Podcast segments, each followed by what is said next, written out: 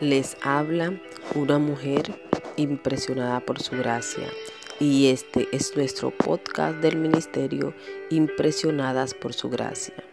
Estás escuchando Reto de Lectura 365, una mujer impresionada por la palabra. Día 124, mayo 4. Primera de Crónicas 2022. Los hijos de Dios son los únicos que pueden enfrentar a sus enemigos y no temer, pues todo el poder, fuerza, dominio y victoria le pertenecen únicamente a nuestro Dios, el único y verdadero Dios. Ciertamente no importa la dificultad o el tamaño de lo que estemos enfrentando, porque mayor es el que está con nosotros todo está bajo su señorío y control. Por eso nosotras debemos primeramente conocer íntima y profundamente a nuestro Dios, pues sólo así podremos actuar confiada y valientemente, como dice Daniel 11:32. Mas el pueblo que conoce a su Dios se mostrará fuerte y actuará. La valentía de David y su ejército provenían de conocer a Dios, de caminar con Él. Recordemos que debemos estar alerta, pues como hijas de Dios estamos envueltas en una guerra espiritual donde Satanás siempre estará al acecho para tentarnos con el objetivo de que pongamos nuestra confianza en todo menos en el Dios de todo cuanto existe. Y se levantó Satanás contra Israel e incitó a David a hacer un censo de Israel.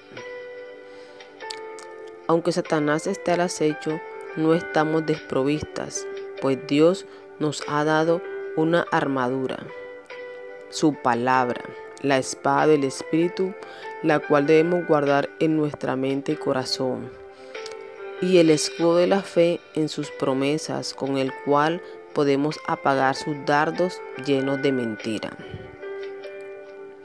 Dios cuida de sus hijas y ciertamente te advertirá a través de su misma palabra, de hermanas, de prédica, de muchas maneras para que no caigas en la trampa y la tentación de Satanás. Detente y escucha la voz de Dios. Dios quiere que te apartes de todo aquello que no proviene de Él todo aquello en lo que equivocadamente has puesto tu confianza, en lo que has depositado tu seguridad, felicidad y paz. Dios demostrará la inutilidad de esos dioses. Recordemos Éxodo 25. No te inclines ante ellos ni le rindas culto, porque yo el Señor, tu Dios, soy Dios celoso, quien no tolerará que entregues tu corazón a otros dioses. Aunque otros participen en alguna actividad que ofende a Dios, tú debes arrepentirte de tu pecado y ofensa. No busques excusas. Tú también le has ofendido y traicionado.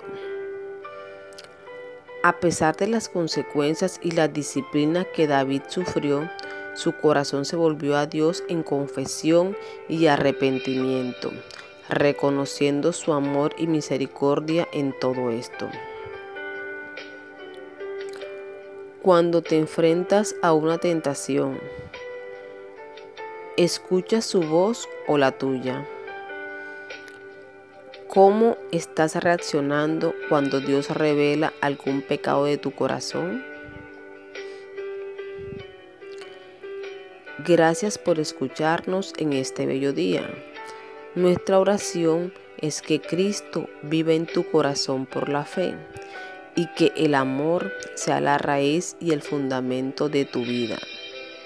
Y que así puedas comprender cuán ancho, largo, alto y profundo es el amor de Cristo.